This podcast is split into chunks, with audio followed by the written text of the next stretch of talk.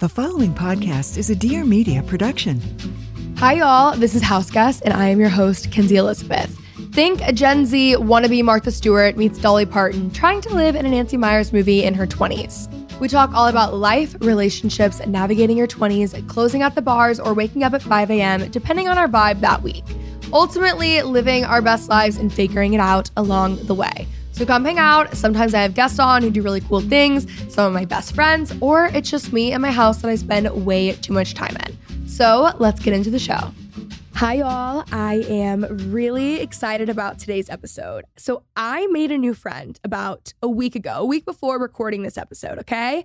Her name is Maggie Sellers. You might know her as the hot, smart, rich girl. She is so cool. She's been popping off on TikTok. I followed her actually for quite some time and I love her content. I met her in person, loved her as a person even more. We just really connected and hit it off. We were fast friends, and I feel like we just align on so many things. And she is so fucking smart. Like, I can't even explain to you guys how brilliant she is. I wish you could know really all everything she's done in her career because it is mind blowing.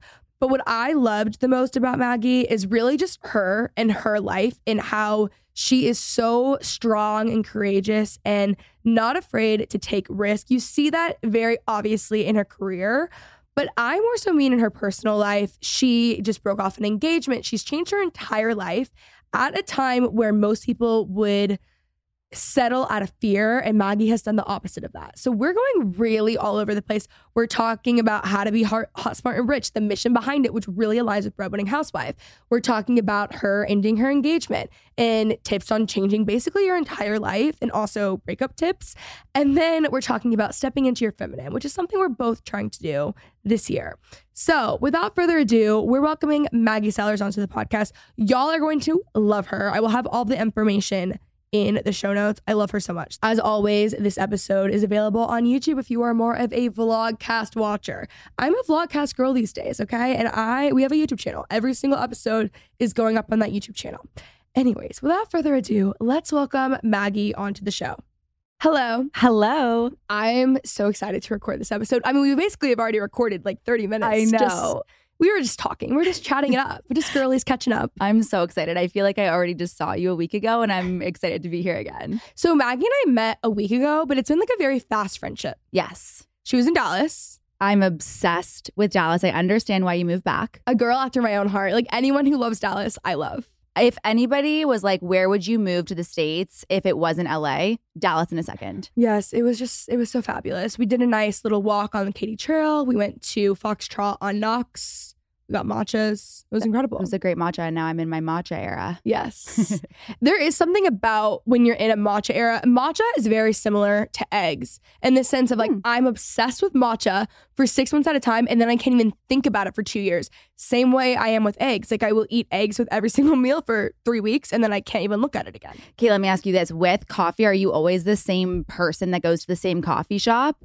Yeah, but I am, I make it at home now.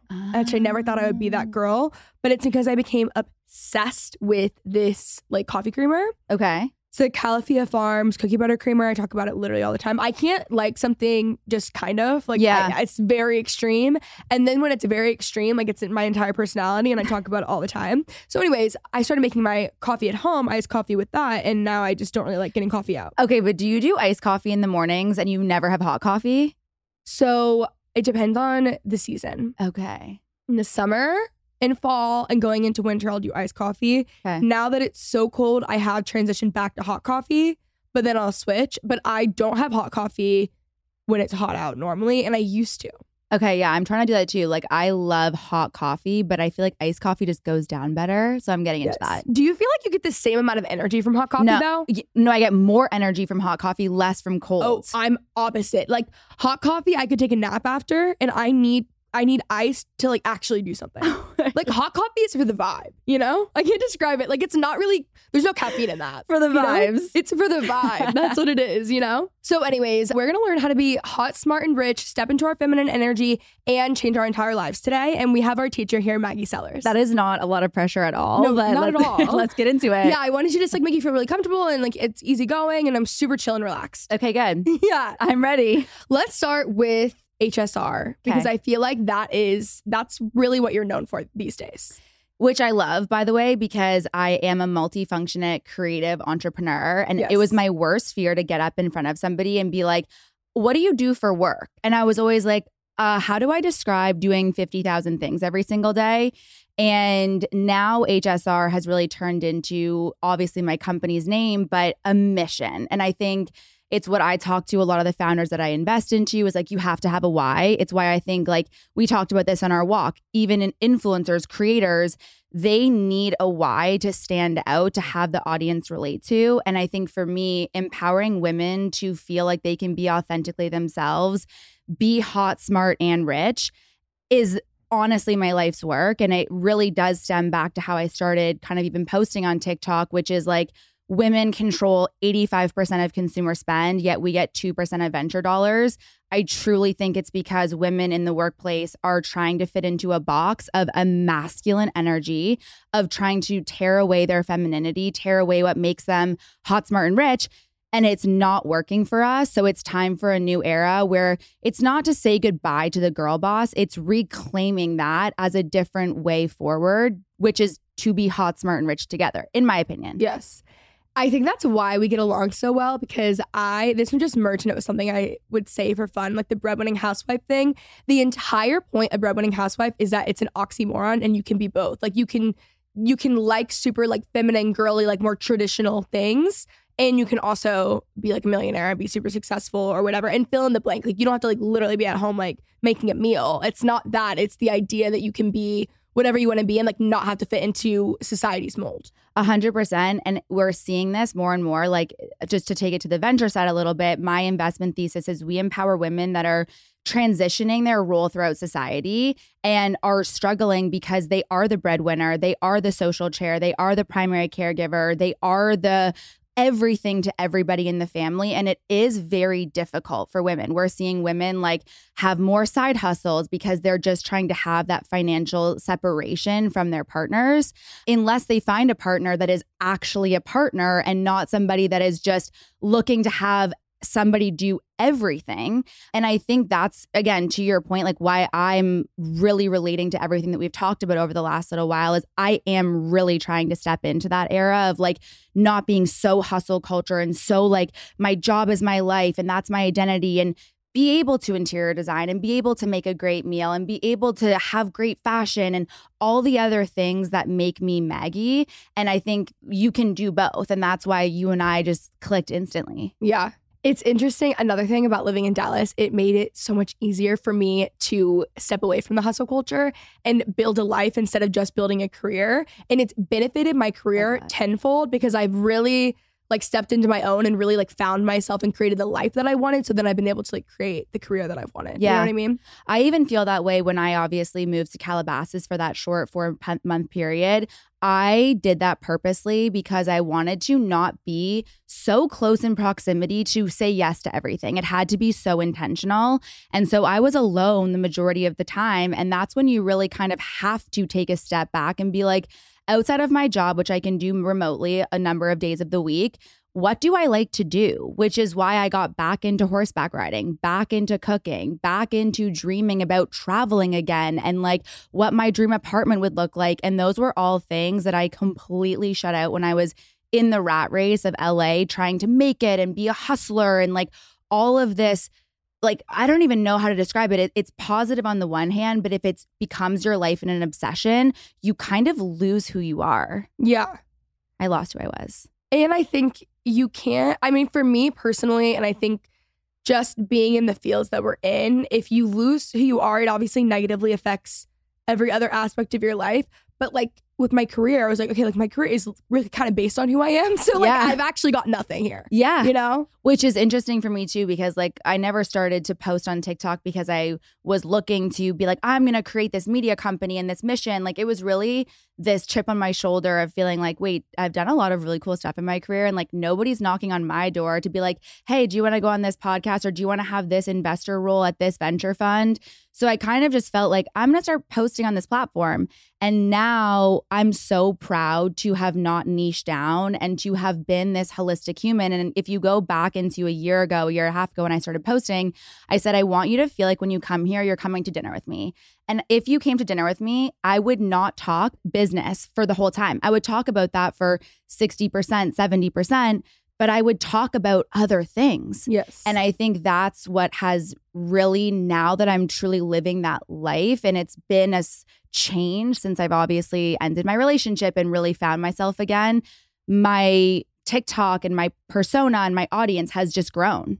No, totally. We touched on this and we'll talk about this in a little bit, but just the power of like being vulnerable and sharing where you're at. And it's really crazy how I think one of the very I've at least found one of the benefits of having a platform is when I like speak to something that's going on in my life that maybe feels isolating or I feel very confused or lost or like God I'm the only person in the world who feels this way. You realize that like so many other people are in the exact same positions or similar or are coming to you because they need help. Like it is it's a very like fulfilling aspect of it.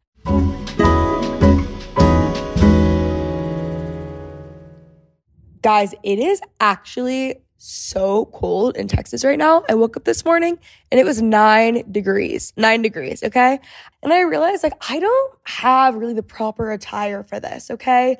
And then it got me thinking of, you know, the ski trips that I plan on taking and all these snow, snow, snow galore. Okay. And I don't want to store that clothing. I really don't, but I do want to have it. And that is why I'm going to be renting on Nuuly. So Nuuly is a subscription clothing rental service. It's all about helping you have fun and get creative with your style.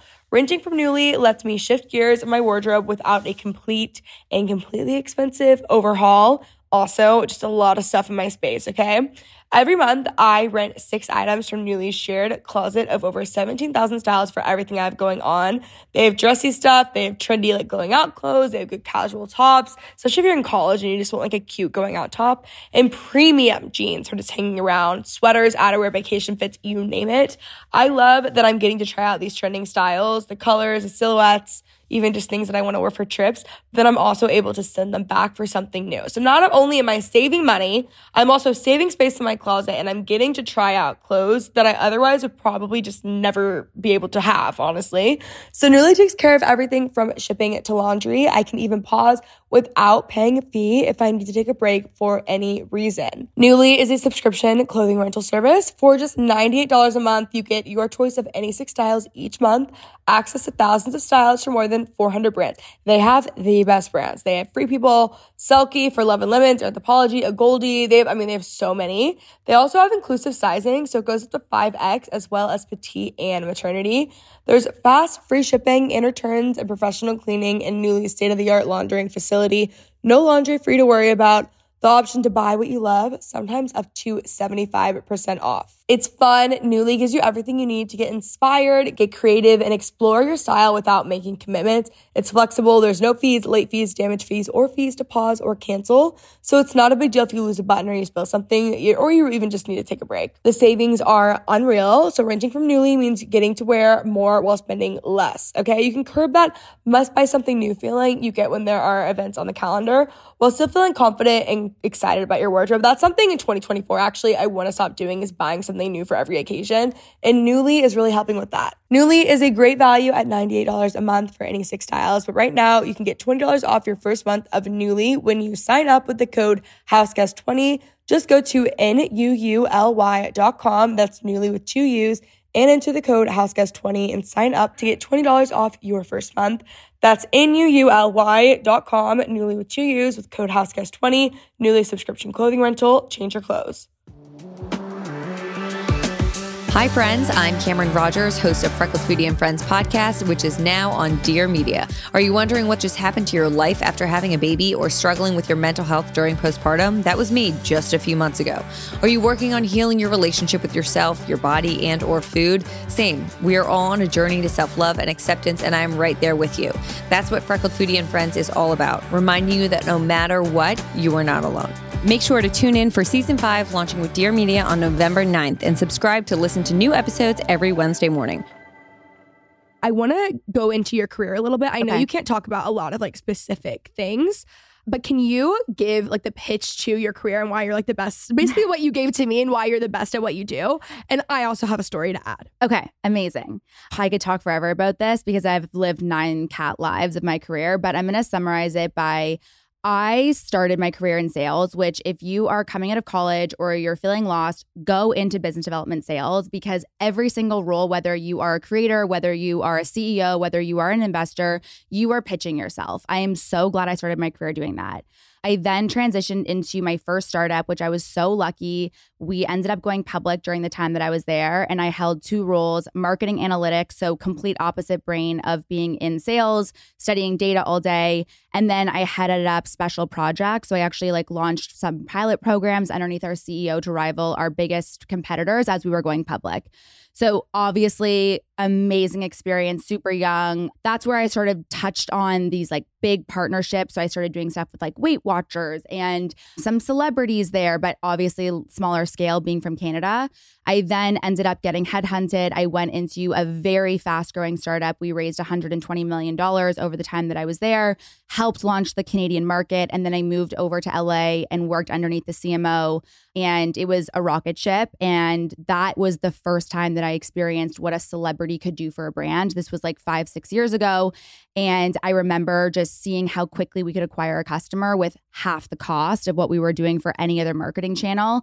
And that's the light bulb moment where I was like, I don't know enough about entertainment, but I live in LA. I need to go work for celebrities.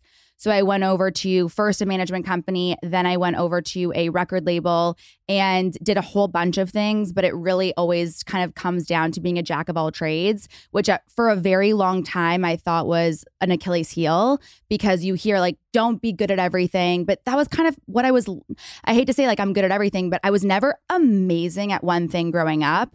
I wasn't like the best at soccer or the best at math or the best at English or the best at public speaking, but I was pretty good at everything that I put my mind to. And so when I was in these roles, I was heading up everything from like creative to like partnerships to starting to invest. And that's where I became obsessed with this idea of like celebrity meets venture capital learned venture capital through angel investing and advising and ultimately have played a lot of different roles but have done everything from placing some of your probably favorite celebrities into super amazing high profile consumer brands like the most popular celebrity collaborations you can think of right now. Yes, yes. To investing their money. And then I now have a syndicate where we invest, you know, anywhere from 50 to half a million dollars into sometimes celebrity brands. But like I said, our investment thesis has evolved a little bit. We also do a lot of technology, we do a lot of service based industries. And the last two that I just invested into, I'm probably the most excited about, which is Allara, which is women's health focused on women with PCOS, endometriosis, and then Upkeep Beauty, which is honestly the best way that you could go and get any sort of medical aesthetics procedure. So it's a convenient way to find, source, and book any of your medical aesthetic procedures. So things Botox, filler, facials, laser hair therapy, etc. So yeah, obviously I've done a lot. And I think that's why I I just knew that having a platform for the right reasons. Like you need to have something you want to say. I have a lot to say and I have kind of felt this like I've done a lot, but I've never been picked. I was always on the soccer. You know when it's like you're in high school and you're the last one to get picked and you're like, "Wait, I'm actually a really good kicker. Just give me the chance." Nobody gave me the chance, so I built my own field and now here we are playing. Obsessed. that was amazing. So we're on our walk last week, right? She's telling me this. We're maybe, maybe 90 seconds into this walk. And she goes, So, like, for you, for example, like if I was with the founder of Our Place, I would be like, Oh, wow, whatever. Not knowing that Our Place is literally my number one favorite brand. That, and also, probably the only one that I haven't worked with that's like on my list to work with. Like, that is how good she is. It was so fast. And it wasn't from like seeing it, it was just like on no, the top of your head. But I also, this is the thing, is that I care so deeply about relationships. And, and I am asked, Kenzie, like I'm sure you are, like a million times to do deals for people, to go for coffee with them. And so I take a, I look, like I had obviously followed you, but yeah. I was like, what brand would be good for her? And then for people, this is the way I do business. If there was ever an opportunity to put you in front of our place, no strings attached, I would do that. And mm-hmm. why would I do that? Because I know that getting you your dream or who I think would actually convert, do amazing, that will tenfold come back to me in the future like no other. I don't need anything from it right away because you will always have my back. And that is why I have a lot of favors to call on now because I've never asked for anything. Yeah.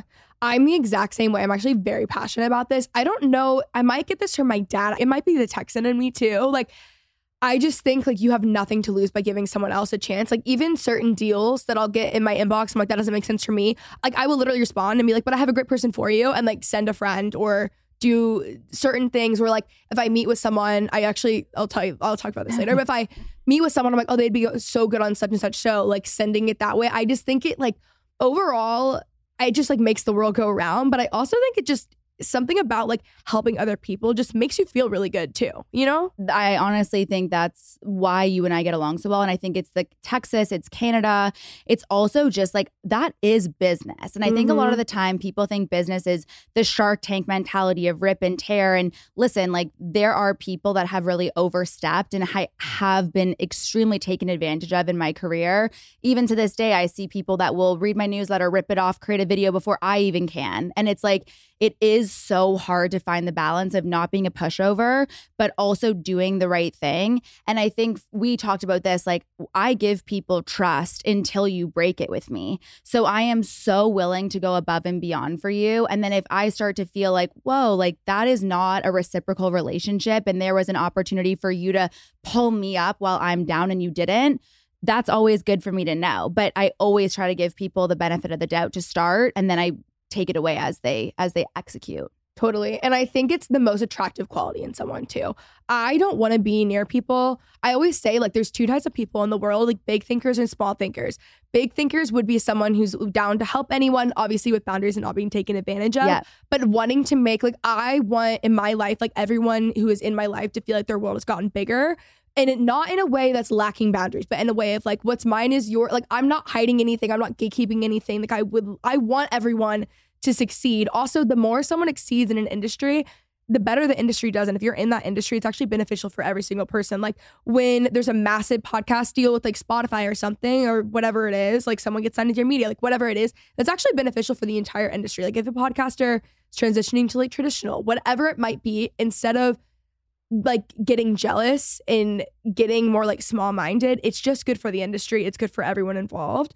But the second someone is like I can think about the you everyone's thinking about the person who's like the small-minded group of people who are like, "Oh, we're not helping you. You're using us. You're doing this, you're doing that." But it's just because they have a small-minded view. They're the least liked. In the long run, it's not going to be the best. They probably are not that happy with themselves. They're probably not having they probably don't have like even like the best like mental space. You know what I mean? It is the most attractive quality to be generous, basically. A hundred percent. And I think you are, and this is something I truly believe, you are the outcome of the people you spend the most time around.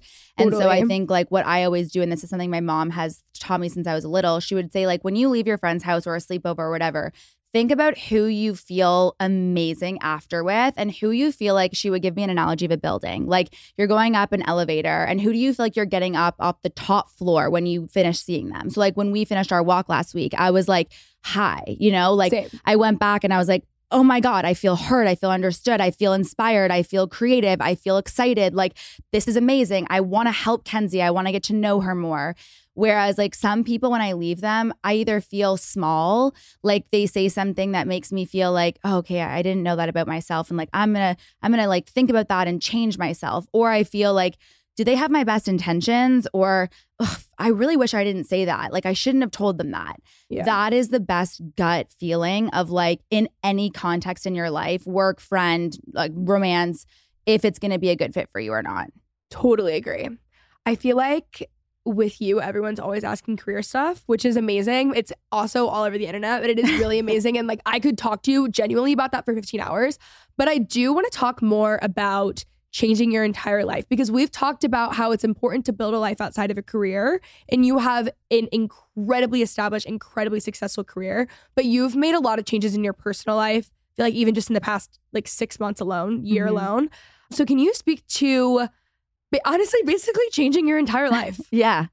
There's so much that goes into it. And first of all, thank you because I think, like we've talked about, I am so much more than just my career. And I'm Mm-hmm. so glad that, you know, it's like in any aspect of your life, not everything is going to be amazing. And thank God my career has been so established that while I was literally dying on the inside in other ways, like I had something to lift me up. And I say that all the time to HSR, like anybody that's listening to this, like you guys are literally the reason I didn't have a full mental breakdown during this period. But yeah, I I was in definitely the wrong relationship and I think it felt like the right thing at the time for the, wrong reasons and I think I was pulling out my hair trying everything without even realizing how negatively it was affecting every aspect of my life and pulling myself out of that and it wasn't to say that he's a bad guy. It was the wrong fit for me. And I was trying to fit like a square peg into a round hole.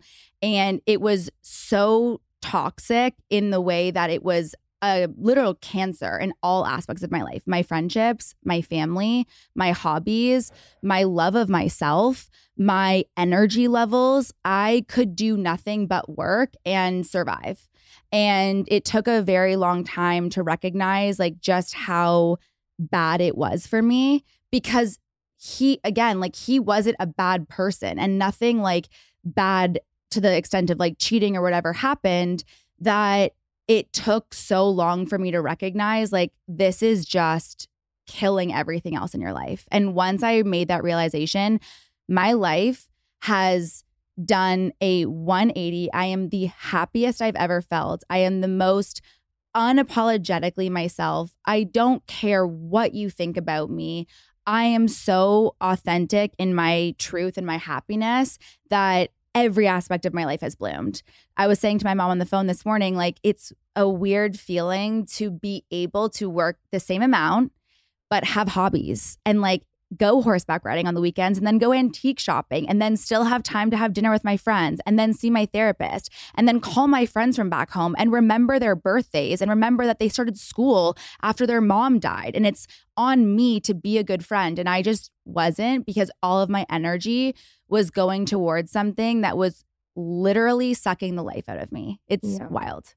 You know the concept of good, better, best? Yes. I feel like so often out of fear, we stay at the quote good instead of even not even getting to the better because to leave a not just a relationship but a, like an engagement it's terrifying you know to leave Terrifying. to break up with someone is terrifying right so like to really go through it it's honestly it's so i mean i told you this before but like it really is so commendable like and to make that change At to make- 31 too. yeah, and also to be in a different country than your family and with Mhm. everyone, like it's really impressive. That's why I'm like, this is the stuff that I love when you talk about this because I think that yes, you are helping some people in their careers, but like this is the stuff that matters the most. It is. And I think, you know what? It was like, we talked about this on our walk. It is, it was very hard for me to handle too, because it has been new to have people invested in my life, which I love. And like, I'm, again, like so grateful to HSR. I know so many of them are going to share this episode and like, they mean the world to me. But at the time, I wasn't. I wasn't sure how I even felt about everything. I was living in a hotel just down the street from here, Le Petit Ermitage. I actually was filming Sif's podcast that day. And I remember doing like a get ready with me to go film Sif's podcast. And I was like, oh my God, my bathroom is not my home bathroom. Are people going to know? Thank God nobody knew. And I didn't wear my ring that day. And it was one of the first things that was filmed that I didn't wear my ring for. And I remember mid episode, she looks at my hand when I said something. And I was like, frozen. Yeah. And I think it was actually like three, four months later that I finally said something. And I'm glad I took the time to really synthesize what was happening, how I felt, how I could help people with this. Because to your point, it is one thing to break up with somebody, it is another to call off an engagement. It is, Mhm.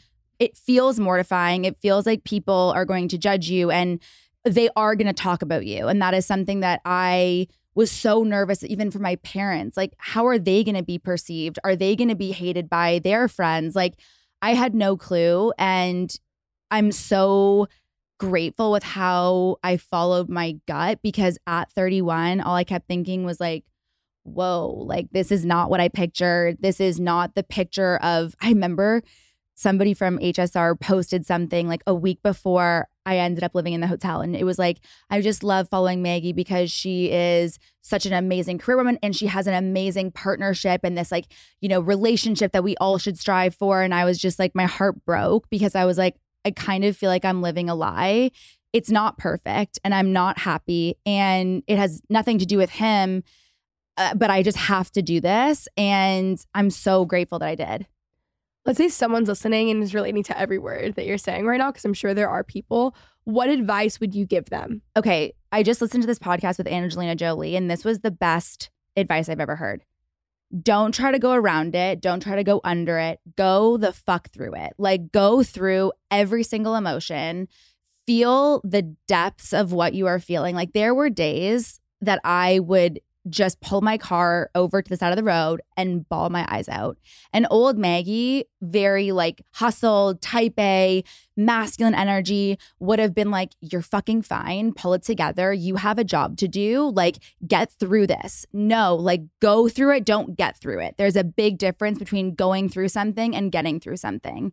And I think feeling that emotion of the low was so important. And then the other thing for me was getting away, like moving to Calabasas when it was all said and done, nobody really knowing, minus my close friends, being alone was the most healing experience I have ever had because I was able to keep going with work without feeling like I was being pulled from all ends. I just really, with my social life, my friends knew I was going through it and they knew like Maggie probably isn't going to be the best friend right now. And that was all I needed to have permission to like go and heal myself. And then the other biggest, like, kind of tactical things is I didn't go on a dating app until literally like a few weeks ago. I think even probably like a week ago, because I just did not want to fill my ego with attention. I needed to heal myself and I needed to get away from what the man wanted of me and just know what do I want of me. And it's so funny, even like looking back at my old conversations on this app versus now, I was so like a yes man, like, you know, this guy would say, Do you want to hang out? And I'd be like, Yeah, yeah. Like when? Like, okay, do you want to do Saturday at three? And now this guy like asked me to hang out. And I go, I don't really hang out with random men. If you'd like to ask me on a date, let me know the time and place and I'll let you know if my schedule is free. and it's like stuff like that that old Maggie never would have done. And now I feel so empowered to like step into knowing my worth and actually find the right person for me. Totally. I love that. That is so funny. So, if someone is in a relationship and they just are unsure, how do you know the difference between this is not right for me and anything else? Like maybe you're just have you're anxious, maybe you're anxiously attached. Like how did you know like this is not for me? So, high level, if it's not a fuck yes, it's a fuck no. That's yeah. the easiest gut check.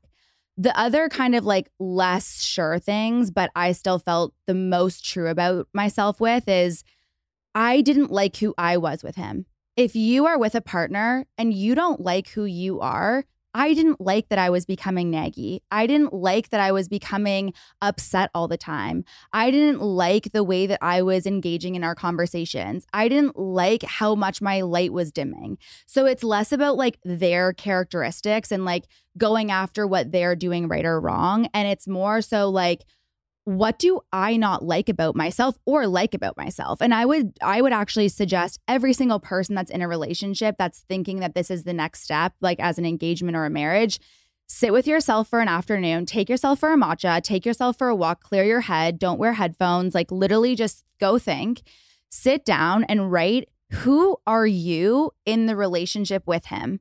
And the list should be primarily positive. And if it's not, I'm going to tell you right now, it's the wrong person because you will, after a period of time, get to where I was, where it's like you're so tired of putting on a mask and you just need to be authentically yourself. And that is going to be obvious once you figure out who you are in the relationship. That is incredible advice. Thank you. So good. you, like, literally months of intensive therapy, but yeah. like actually, it's like real. It's free for you guys. Yeah. literally, my therapist is like five hundred dollars an hour. Yeah, she was so. just telling me that. That's crazy. Actually, yeah. guys, what are you guys paying for therapy? My sessions are like one seventy five. But I'm a doctor, so he's a little yeah. bit. He, he's like four eighty but as opposed to 485 just wanted to clarify yeah, yeah. but he's he's so worth it and i don't see him every week anymore but he will constantly be a source of just like gut check in my life But I see him like once every three weeks now. When you find the right person too, therapy wise, I just think there no price matters. I mean, okay, price doesn't matter, but like it's a price I'm willing to pay once I find the right person. Price matters. I, I didn't mean it that way, but A hundred percent. Like I, okay, I went to, I have a lot of issues. So I went to see another therapist for something completely different. He's who I go to for like big things. Mm-hmm. This woman I went to more so for like my ADHD. And man, like I paid $175 for the session and all she told me was like, how does that make you feel? Yeah, And I'm like, lady, like I actually feel distracted Yeah. and like anxious because I can't get work done. Like I need you to tell me tactics for helping my ADHD. Mhm. So for me, like obviously being a numbers person, I just did the math and I'm like, okay, his session, I don't have to see him every single week. It's actually less expensive and more value. It's a great investment for me to see him versus somebody that doesn't work. Yeah, totally. Also, I want someone who's going to tell me that I'm wrong. Like, I hate when a therapist tries to like validate, over validate my emotions. Like, I I don't really need my mo- emotions to be validated. Actually, like I need someone to tell me like you that that is not you're seeing this incorrectly. Let's view it this way. Like here's tools on how because like I'm here to grow and I need my money to like actually be doing something. You know? I'm to tell a story that I might regret telling because it's very vulnerable, but you get this because I love you and I feel very safe. On that point, when we were in therapy, the two of us, when we first went, the way I reacted, going back to like, I didn't like who I was with him, my therapist, to your point of like being able to give you feedback, looks at me and he's like, Maggie, you're scary right now. Like your reaction to his behavior is scary. And I was like, whoa. Like when somebody tells you your reaction is scary, when you're a very kind, loving person, I was like, oh my God, like I can't believe that's how I'm acting in this relationship. Here I'm thinking, like, this is all you, this is whatever. And then my reaction is so negative and so toxic. How could I ever like not try to change that behavior? And so it's honestly like the biggest pat on the back is like, now the old short fuse that I had, the old like control, masculine energy, trying to fit everything in, I'm not scary anymore because I'm in flow. I'm and this is what he's helped me on is like trying to less control the outcome and enjoy the process of everything, every relationship and then saying goodbye and getting things out of my life that are no longer serving me. Like that is the sign that therapy is working because I don't react the same way anymore. I didn't even know how I was reacting. And I look back at that and I'm embarrassed and mortified. And I'm so proud of myself for being able to react differently now in every aspect of my life. I don't even know why I'm telling the internet that it was scary, but I think to that point is like, that's the exact way that I was able to look inwards and be like, oh, I don't like who I am here. I do Mhm. not like acting this way. And I need to be with somebody and as well as doing the work on myself, which is why I didn't go on dating apps for six months. Like, I need to work on this and I need to be with somebody who doesn't bring this type of a reaction out. And that's how just like I knew it was the right decision.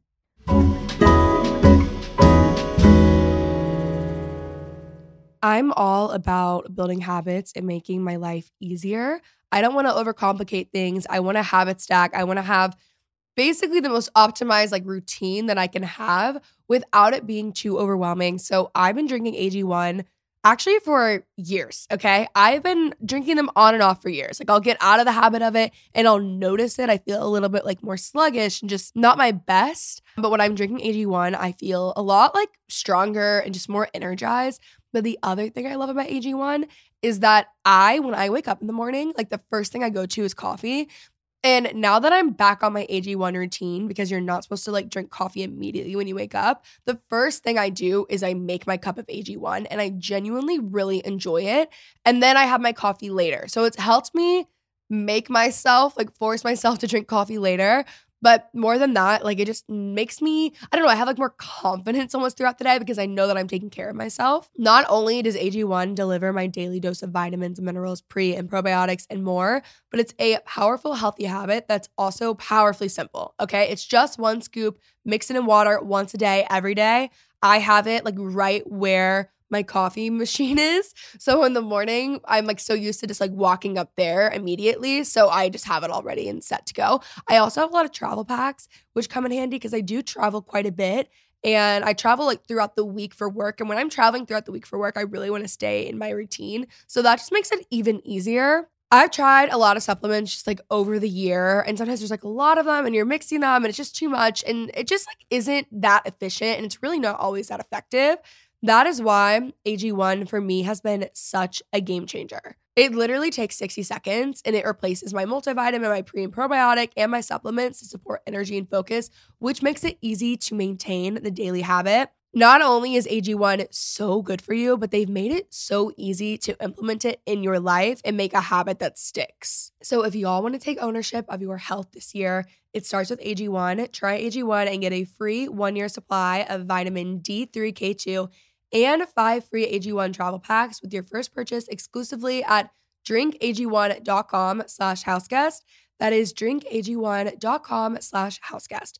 Check it out, guys. I'm so passionate about AG1. Like I really, really, really love it. And if y'all are trying to do something in the new year and just implement healthier habits, I really cannot recommend it enough. It replaces so many things. It's all in one and it's so much easier. And for me personally, it's like the only supplements and like habits that I've really been able to stick with long term. And they're just the easiest. It's the best. I'm obsessed. So again, that is drinkag1.com slash houseguest. So I grew up in a very tumultuous household. My family's amazing. We're very close. I have a huge family, blended family. We're in a really good place now. But my childhood was incredibly tumultuous. The dynamics weren't that healthy. I mean, everyone's family has like their stuff. There's always stuff. There's a lot of stuff when like we should have got a lifetime movie, but like there's a lot of stuff there, right? Yeah. It was a very emotionally reactive household. So I grew up and became very emotionally reactive. I didn't like and when I moved to LA when I was 17, and I had already been in therapy since I was 12 at this Yeah. point. So the first thing moving to LA that I want to learn is to how to not be emotionally reactive. Like I don't want to respond to certain things a certain way. And I wasn't really that way with like friends because Yeah. you can't really have like for me at least I didn't have those kinds of relationships. So it only shows up in like specific things where it's like a lot of Romantic. aspects of you show up in romantic relationships. And that was like one of the first things that like I really was trying in my like early adult years to handle was um, becoming like emotionally reactive. And now when I'm home, like I- it'll still come out every now and then, but so rare. Like I should probably be a little bit more reactive. Like now Yeah. I'm so calm during stuff that it's just. I mean, if my younger self could have seen, like, she would have never believed it. I think that's the most beautiful thing is like I love those videos even at the beginning of 2023 to the end of 2023 like it was like what would January me think if December me told Mhm. what happened and like even just looking at my last year I think my January 2023 would be like are you fucking kidding me? Yeah. and that's what makes me so excited about being able to be a human because we're evolving. And it's like you know your friendships will evolve your relationship with yourself will evolve. And I think the biggest gut check that you're going to live your life that's 180ing in the best way, because you should be consistently evolving, is like you should be able to look back at the end of every single year and take inventory of like, what are you working on? Not just like, I want to have better finances, I want to have a better body, I want to have this. Like, what are you internally trying to work on? Like, for me last year it was like calmness and being like like to your point less emotionally reactive and just like able to have this like very soft feminine, slow living life. And I think these are buzzwords on TikTok, but I'm dead ass serious when I say, like,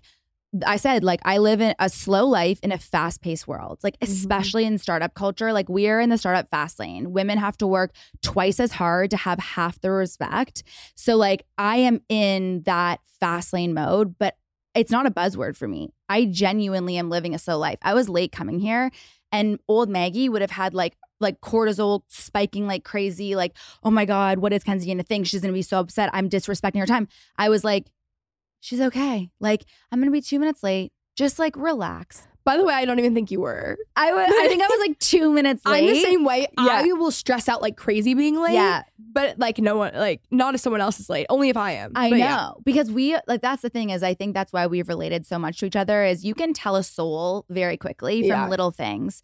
And so it's okay if somebody's late for me, but how do they act if they're late? Mhm. Like are they apologetic? Like as soon as I was able to text and because I had parked, texted you right away, I'm just parking, I'm almost coming up. Like be communicative, be apologetic, show that you have emotion about somebody other than yourself. Those are the little things that it's so funny how many parallels there are between of working on myself for relationships and how it's positively affected working on myself in business it is the same thing. Business is relationship. So Yeah. if you are struggling in business or you're struggling in a relationship, do the work and all of that like will rise together eventually. It's so crazy. I want to talk about this feminine soft life that we're Okay. both trying to live, by the way. It's so funny because, as I think, just naturally, we have very similar personalities Mhm. and just wanting to work, go, go, go, achieve. But also, we both love like riding horses. We like Mhm. feeling calm. Like we we want very similar things, and I think the life that we want, both ends would maybe traditionally contradict each other. Yes. But I want, I want both. Yes. So how are you? How what are what's your plan? My plan is like one, I just have to be so cognizant about it. So like I journal religiously. It's like actually my most saved things. Like, cause I get really deep. And I if somebody read my journals, they'd be like, holy shit, this chick's crazy. so that's the first thing, honestly. And it is finding things that light my soul on fire that are not monetizable. Horseback riding is something I grew mm-hmm. up with. I did it for 11 years. I was a competitive rider. I lost all of my interests over the last few years, whether it was because of relationships or it was because of the hustle culture that I was in. And getting back to a barn where I can't be on my phone. Like, I literally can't be on my phone. I would die jumping over Yeah. a jump. That is the most therapeutic thing. And then I think it's also like being mindful about everything. So, like, something else I have struggled with in my life is my eating. And like, all comes back to mindfulness. Like, how do you feel after you eat? The other night, I wouldn't say I like binge ate, but I ate and had so much gum that my stomach hurt so much going to bed. And I, for the first time, was like, Maggie, be mindful. Like, why did you do that? And it's being mindful of everything. And I know that's like, I heard that all the time on podcasts in the past, but it is slowing down. And it's like, if you can't have every single meal not being addicted to your phone or watching something, try one. So, like for me, I try to have one meal every single day that's literally eating with myself, thinking. Maybe I have a piece of paper and pen there, but it's like I'm not on my phone for the rest of it. But then I do do a lot of habit stacking. Like you and I both, Mhm. we're like literally the same person. It Yeah, scares we me. really are. We like go to dry bar and we work. And that to me is like, that doesn't need to be a mindful practice getting my hair done. It's actually the best time to habit stack. Or like when I'm trying to go to the gym, like listen to a podcast, duh. Like I don't need to go to the gym to listen to music all the time. Those are great examples of habit stacking. But then there's other times where it's like, this is to be mindful. Your passion, mine's horseback riding. That is to be just horseback riding. I don't need to stack something else onto it. Yeah. And then I think it's also like saying no more than saying yes. Like I this morning was invited to go to the farmers market to see my best friend from New York who's visiting with her baby. We haven't been able to see each other in a few days since she's been here. And I was gonna, about to say yes, being like, I will have time. And then I was like, what the fuck are you doing? Like, you want to be in a great headspace for this podcast. Do not push it. Do not try to do everything. Just slow down. You're going to see her on Saturday before she leaves. And if not, you'll fly to New York soon and you'll see her then. Like, it's stuff like that where it isn't just saying no to the big stuff. It's saying no to the little offers that you forget how much time it's going to eat up that you could be doing something else with or just doing nothing. Agreed. I think hobbies where like your hands are busy are crucial. Like cooking, reading, riding a horse, all of those things because we're all addicted to our phones. Yeah. So we can't not be on our phones. Like when you're in the middle of especially if it's something where you're creating something. Yes. Like even needlepoint. Like, okay, we've been going I've been going to needlepoint classes with I'm my obsessed grandmother. with that. And my best friend Macy texted me the other day and she was needlepointing and I was like, oh my god, amazing. And I sent her a Google Calendar invite for next week on Tuesday at 7 p.m. We're gonna have a needlepoint club. See, that's how you know she's a great friend because you can do something that isn't drinking. Yes. Or oh my god. Isn't like always having to like put a show on. It's like you Yes. guys just have a common interest that doesn't need to revolve around partying. Yes. I think that's actually another huge aspect of it. Like that is something that I'm drastically changing about my life right now is that I and I love going out. I love drinking. I'm the first one to say that. Like I really do, but because I'm trying to be very cognizant of like where my life is going and what I'm doing, especially as like my businesses are growing and what I want. And I'm like at the end of the day, like I want friendships that actually have depth that you can just come over and we do nothing. So I'm investing a lot more into things like that versus being out on Henderson every single, which is our, where our bars are in Yeah. Dallas. Being out on Henderson all the time, like which I also love to do, and there's a time and a place. But again, like that is not that isn't getting me to like the lifestyle that I'm living. Gardening, another good example of a hobby where your hands are busy. But anyways, like it's not getting me to the life that I want to build. So I'm I'm being it's the same thing of like saying no. I'm trying to say no to a lot more and especially things that like I was doing routinely. I read this book. I already told you about this, but I recorded an entire solo episode on it too. 10x is easier than 2x and the concept is it's easier to 10x your life than it is to 2x your life and there's a whole thing behind it and like listen to this little episode but the idea is if you're going to 10x your life you keep 20% you change 80% if you're going to 2x you keep 80% you t- do 20% Yeah. so i'm being very mindful of like even just the day-to-day things i was doing in my social life like what do i need to change and that's one of them It's so funny because that is so true for me, especially as it relates to drinking. Like I was in an article with Business Insider a few months ago because I invested in De Soi, which their whole thing is like, don't, they're not trying to encourage people to totally give up drinking, which we just sent you some, by the way. i can't wait Rose is my favorite, but they are just about like helping you make a better choice. And so for me, like I have rules around drinking where I don't drink like Monday to Thursday unless I'm on vacation or it's like a wedding or whatever. Mm-hmm. But like it got out of hand when I worked in entertainment because everything revolves around drinking. And every role that I've had, venture capital, entertainment, brand, like everybody drinks. That's like what you do for work.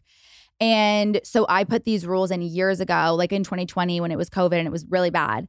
And it's really helped have this like stability in my life. And that's why like I had such a like a reaction in a positive way to what De Soi is doing, just based on the way that they were telling the story, where De Soi is not like for the sober person. It's for somebody that just wants to elevate their life. And it's like you can just have a great tasting elevated bougie drink and have nice garnishes and do the Kenzie special where it's like it looks gorgeous and like you enjoy eating it or drinking it but it isn't something where you feel like you're drinking soda water or diet coke and like you have to sacrifice. And i think that's so true for me with my life. It's like i don't even think i'm really doing dry january. I think i had a drink like january 2nd i might have another drink this month. I might not. But like I don't need to have such a like, I have to do dry January Mhm. because my life in general is whether it's January, February, March, April, May, is just about making better choices. And I love to party. Like I am a good time. Mm-hmm. And like I if you look at some of the pictures of me partying, you'd be like, this girl fucking parties. But it's like so rare now that it's once a month and it's so worth it when I go out that I don't need to do that every single night. And I Totally. want to find friends and I have really good friends that is so much more than that. But there's definitely a time and place for it. Like I'm going to Super Bowl and I will definitely be drinking at Super Bowl. Absolutely. Yeah, I love football now. I do like the I like it without such because again, I'm naturally a very extreme person. Mhm. So sometimes things are very black and white for me. And that's actually something I've really I don't even feel that way anymore, but something I've really worked on in therapy. And I was in like a religious, like a church setting. And that was so much because I was like, I don't even agree with this. And I'm like, this is so black and white. And it was really difficult for me. And it brought out things it just I didn't like I didn't like it. Like I was just having a hard time with it with the extreme. So I love that with like De Soi, right? That's how Yeah. you say it. I like that it's not so Black and white. black and white. It's yeah. actually funny if you want to increase your neuroplasticity, you should have routine, but don't have the same routine within your routine. So, what it means by that is like, so for example, my morning is like my sanctuary. I used to have, like, my old days used to be like, Every single day up at the same time, same walk that you would go on, same breakfast, same lunch, same dinner, same time. Like literally everything was the same. And I listened to this podcast that literally changed my life. And if you are doing your morning routine, go on your walk, do a different route. If you're going to the grocery store, walk a different way around your grocery store. If you're reading, read in a different spot in your house. Like we are a human nature that needs rituals and routines. But what really did make a huge impact to feel like I wasn't in a rut or like constantly just doing the same thing because then your brain will really crave this like curiosity and this spontaneity which might be way too extreme like then you go party like crazy is like just do your little things differently a little bit every single time so like next time you're like let's go on a walk in dallas like let's do a different trail so that it Mhm. like keeps it interesting and keeps us being like oh i didn't know this before oh i saw this it's so pretty my like curiosity is now expanded That's so smart. I've even found not even knowing that with my morning routine, I don't just because my workouts change daily. So like I, my routine does slightly change. I just have like key things that I want to do. Like I want to like sauna, I want to read, I want to journal. Like I, but they're not always in the same order. And I found that that helps me stay consistent with the routine because I don't get bored. I'm looking forward to it. It's like some. It's just it doesn't become as mundane. it means I think that you're in flow, like going back to this like feminine energy thing. Like masculine energy, it's so funny because when somebody, my friend Hyla actually was the one that taught me this, and this was years ago. And she's like, I'm taking femininity classes because she's like a super type A entrepreneur. And I was like, so on this like women's empowerment, like that is so demoralizing to women. And like, we are like, you know, we've fought so hard to get here to be able to do this. And she's like, that's not what it means. It means being able to like detach from things and like having to sauna and having to work out and having to do all these things. Like feminine energy is just being in flow and knowing that like what is meant for you is meant for you. And it's so hard to do. And it it's like this unlock that when you do it, and it's constant practice, your life just becomes easier. And it's hard to release that control, especially with trauma driven. Like I posted that TikTok last night about like how do I like do this with men? That is still something I'm learning. It started with like the routine, the way that I'm living my life, the friendships that I have. And now it's time for me to do this in the most vulnerable aspect of my life, which is with men and with dating. And like, I am 31 and I have healed for a long time. And I do want to find somebody, but it has to be when I'm in a feminine role and I'm not trying to force masculine Maggie out. I want to touch on this because this is huge. And again, surprise, surprise, I, I'm the same. So you said something, I believe this was in a TikTok or maybe it was just when we were talking, that, you know, when you're dating and you're in your masculine energy, like we both, like I have dated people who are jobless, home, like they don't have anything, right? And nothing going for them. And it's always, it's just, it's never good, obviously. Yeah. But like the reason what I found is the reason why in my past like ex-boyfriends have been attracted to me was my drive and was the like success and the wanting for, you know, a big like beautiful life, but that ended up being the thing that completely like crushed us as well because uh, it was you know threatening and also I wasn't allowing them to like operate and like they also I was picking people who weren't going to do it anyways. You know what I mean? So, yeah, how do we do that? It's really funny because, like, this is something I'm still, I'm not going to sit here and act like I'm an expert, but what I have learned and what I will say I'm proud of myself for, even with like the example of that guy that was like, let's hang out. Like, no, I'm not fucking hanging out with you. I have enough people to hang out with. Like, mm-hmm. be a mm-hmm. man, ask me on a date. And genetically, and this is something that, like, I hope that, like, you know, the extremists don't come for me, but like, genetically, we are nurturers. And I think obviously we've made so many strides, which we should, where like there is an opportunity to vote and earn the same amount and like get the same amount of venture dollars. But genetically, we are made to nurture relationships. And we are attracted to men genetically that will, like, if a tribe were to come and try to kill your tribe, your husband would be able to, like, protect you. That is, like, genetically made up in us. So I think it's like, obviously, we're not in that world anymore. But I think for me, I need a man that is the leader, that is pursuing me. And I do love this mission of like Bumble, like make the first move. For sure, make the first move.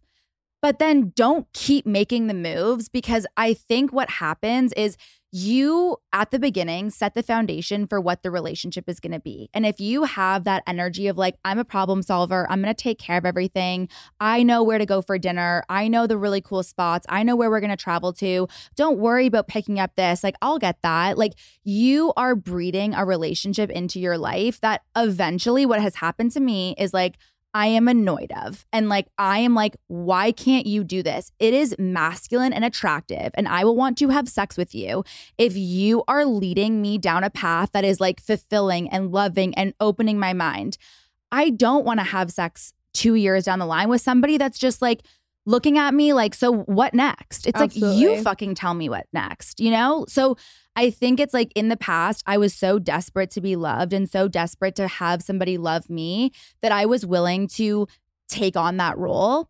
And I'm not doing that anymore. I would rather be alone and lonely than lonely in another relationship with the wrong person. So, like, you show me, prove me wrong, prove to me that you can lead because that is what being a true secure man is. And I'm just done dating insecure men. Absolutely. Amen. Honestly, that could be a TED talk. That was really good.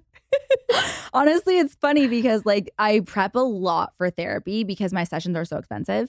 And so last night I was writing out all my notes of like the last, I haven't seen him in a while because of the holiday, like all these experiences with men to be honest, like I have done a lot of work on other aspects in my life. This is what I need to work on the most right now. So this is what I'm really focused on. And I was writing out these notes and I was just like, I could answer a lot of these questions for myself because when you take a step back of how you feel, how like we all have these emotions. I want to be loved. Like I want to be like I want that. So we're so willing to like force it to happen.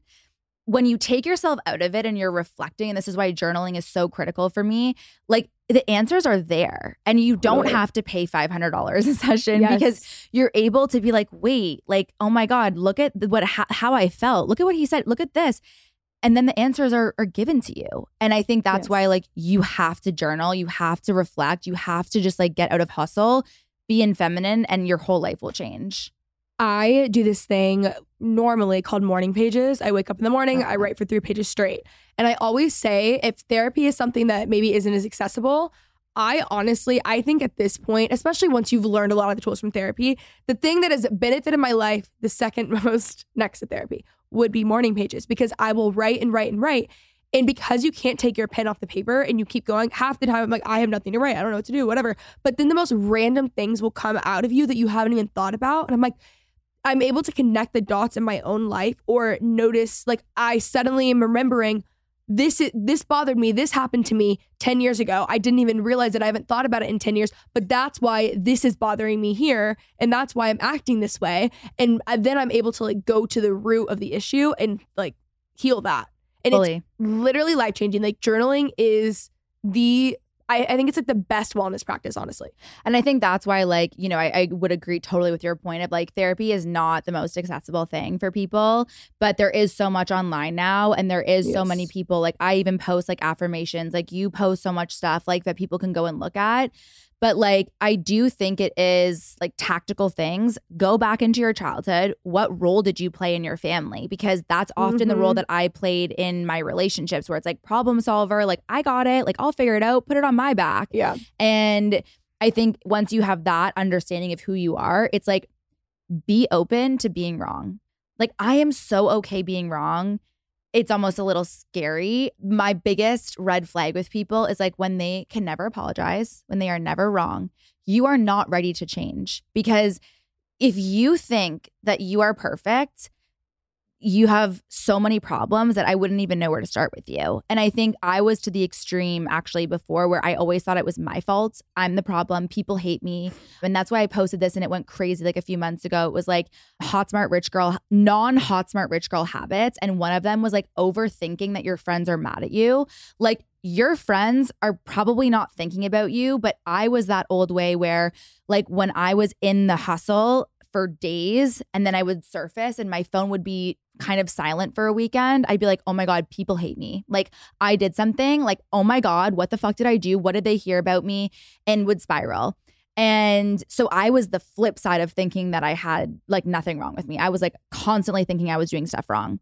So now I have this equal life where I'm like, I know I'm not perfect. Like, I have to evolve. I have to change. I'm open to feedback, but like, people are also not mad at me unless they tell me that they're mad at me.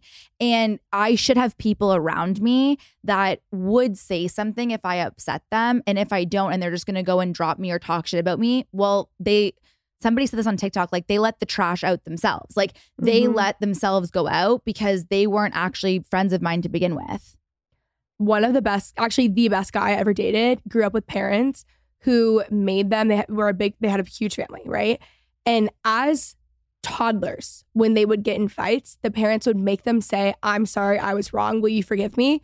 I remember that even now. I mean, we were childhood friends. Like I this, I've known this most of my life. I still remember that now, and I remember being like 15 and thinking like I'm going to do that one day. Yeah, because I think it is the best thing to learn young too, and I think it's just an, such an incredible attractive quality in someone. A hundred percent. And you should want feedback. Like this is actually the biggest thing that I do in diligence when I'm diligencing a founder. And it's something like, you know, I fell into this a few years ago now. So I have a good feedback loop. And that's something that's really hard when you start investing is like you actually don't know if you're good at what you do. And there will be losses. Like one of my first angel investments that I ended up investing into during my corporate venture days, like it just closed down a few weeks ago. And like it was heartbreaking. Estee Lauder led their seed round. So I have pattern recognition now of like what works, what doesn't.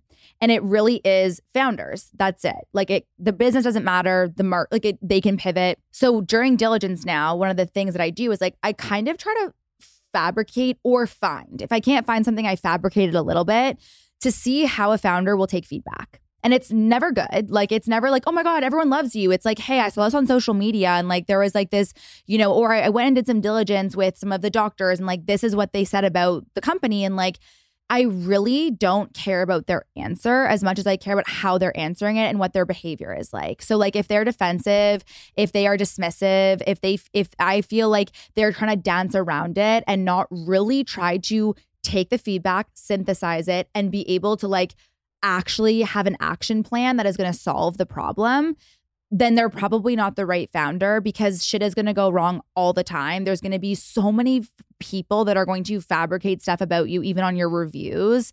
You have to be able to get through that. And if somebody, even in dating now, if I give you feedback and you're dismissive and you're defensive, I'm like, red flag, done. But if you did something and I can talk to you about it and you are able to sit with me and synthesize it and be like, okay, fair. I'm sorry I made you feel that way. I hear you. I'm going to think about it. And if their actions ultimately change, that to me is not a red flag anymore. That is amazing, actually. That's I what I'm doing that. right now. I know. so I'm like, yes. you know the whole story. Yes. But I can't talk about that. This is my thing is that what's so, and we talked about this, but like, oh my God, I always think, what if you're dating somebody and then they see a TikTok video or listen to a podcast and you've talked about it and it's not even like 100% yet? How awkward is that? Yeah. Like, does this happen? No, so that's yes, it happens all the time. I I always think about that when people, even when they have like the pseudonames and stuff, like pseudonyms on like Like NFL man before he was, yes. yes, like, and I think that's different because of their relationship, but just eh, different scenarios. I always think that I'm like, what if they see that, you know, like, like I had this guy, I called him avocado toast man. and like this man made me drive 40 minutes to where he lived and he tried to make me avocado toast for dinner. And I'm so this is again shows how powerful I've become because old Maggie would have like shrunken up and been like, okay, like thanks so much. Like I'm getting nervous now even talking about it. And I said something like, hey, you know, it's a really nice thought. I don't eat avocado toast for dinner when I just worked like a 10 hour day and when it's not gluten free bread because I have celiac disease. I physically can't eat this. Do you mind if like we go somewhere else? And it wasn't in this way where it's like, I'm fucking deserve better. It was just like, I know my worth. I just drove 40 minutes to get here. I'm exhausted. I'm hungry. I want to have a meal with you. Like, let's actually make effort. I can't imagine telling that story as I was seeing him and calling him avocado toast man Mhm. it's like that is I, I don't know how people do it. And it's something i'm trying to balance of like being authentic but not letting too much of my personal life come through before i even know what it is yet. I've got like great stories from the past year that I wish more than anything, like I wish that I was that way because honestly, my stuff would perform well and people would be into. I have like the best stories, and I still am just like, uh, you it's, know, it's just a red it's a it's a line that especially with what you and i do like you are such an entrepreneur there will be like it's so crazy to me even going on a dating app and seeing guys that have like pitched me as a founder and i'm like oh my god like i can't even swipe yes although if he had asked me out in real life like maybe i would have so it's like this balance of like trying to maintain this professionalism but also bringing people in for the ride because this is why I'm so passionate about talking about relationships. And I really want to tell this story because it's kind of crazy. Like, this is what women, especially in entrepreneur startup world, mm-hmm. experience, where it's like, you know, we we have multiple motivations and there's multiple reasons to want to meet people and not every single man that's single in the startup world do i want to have a relationship with by any means and so what happened a few weeks ago is i met this guy I have always been attracted to him. I've known him for a few years and we reconnected over backgammon. We're playing backgammon for like two hours. And I was like so excited because I think he's so cool and interesting. And his friend was at the table talking to another girl. So, like, I barely talked to this guy. At the end, he tells me he works in startups. He's a founder. Okay, cool. He asks for my number. I'm thinking like he's asking for my number for work. And this other guy, he doesn't ask me out for like four weeks.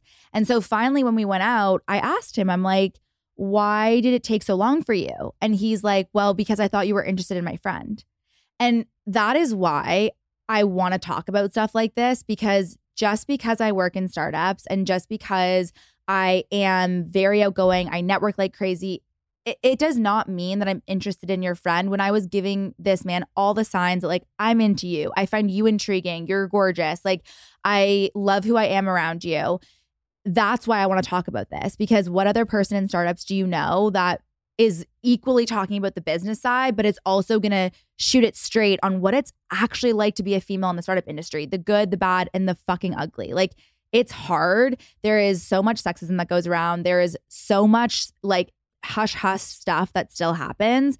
And I want to try to peel the layers back so that women listening that want to be successful, want to be driven, want to be an entrepreneur, want to be a tech worker, they don't feel like it's only happening to them, which is what I felt like for so long. Totally. I mean, that you're the only one. Thank God. Yeah, and I'm like actually beneficial. okay, so I could talk to you forever. We Same. will definitely have you on like five more times. but where can they find you? And do you have anything you want to share? Yes. So you can find me at Maggie Sellers on Instagram, Maggie Sellers underscore on TikTok. Hopefully, we get that soon. I have a newsletter that comes out. It's called In Case You Missed It every single Sunday. It has a 90% open rate because it's like wow. half personal, half also like a lot of business news. So, like, founders love it because they actually get tactical things as well as like you hear the real tea about my life. And then we also are starting to drop like really more intensive things for women that want to take more control over their finances. So, how I started angel investing is a rendition of the 50, 30, 20 budget. So, we're calling it the HSR 50, 20, 20, 10 method. There's a pinned video on my profile. It kind of gives it a high level overview. That comes out this Thursday. So, by the time this drops, it will definitely be out. And I actually recorded the Shopify podcast to launch it. So, they're helping promote it and it's it's something I've done for years. So, I'm excited that people can now go and get it. Yay. Thank you so much. Thanks for coming on. I love you. Love you. Bye, guys. Thank you all so much for listening. If you love this episode, please don't forget to leave a rating and review. It really helps the show grow. If you want to follow me behind the scenes, you can find me on Instagram or YouTube at Kenzie Elizabeth or on TikTok at Kenzie the Texan. I drop new episodes every Thursday and they're also available to watch on YouTube. Thanks so much for listening, and I will talk to y'all next Thursday. Please note that this episode may contain paid endorsements and advertisements for products and services. Individuals on the show may have a direct or indirect financial interest in products or services referred to in this episode.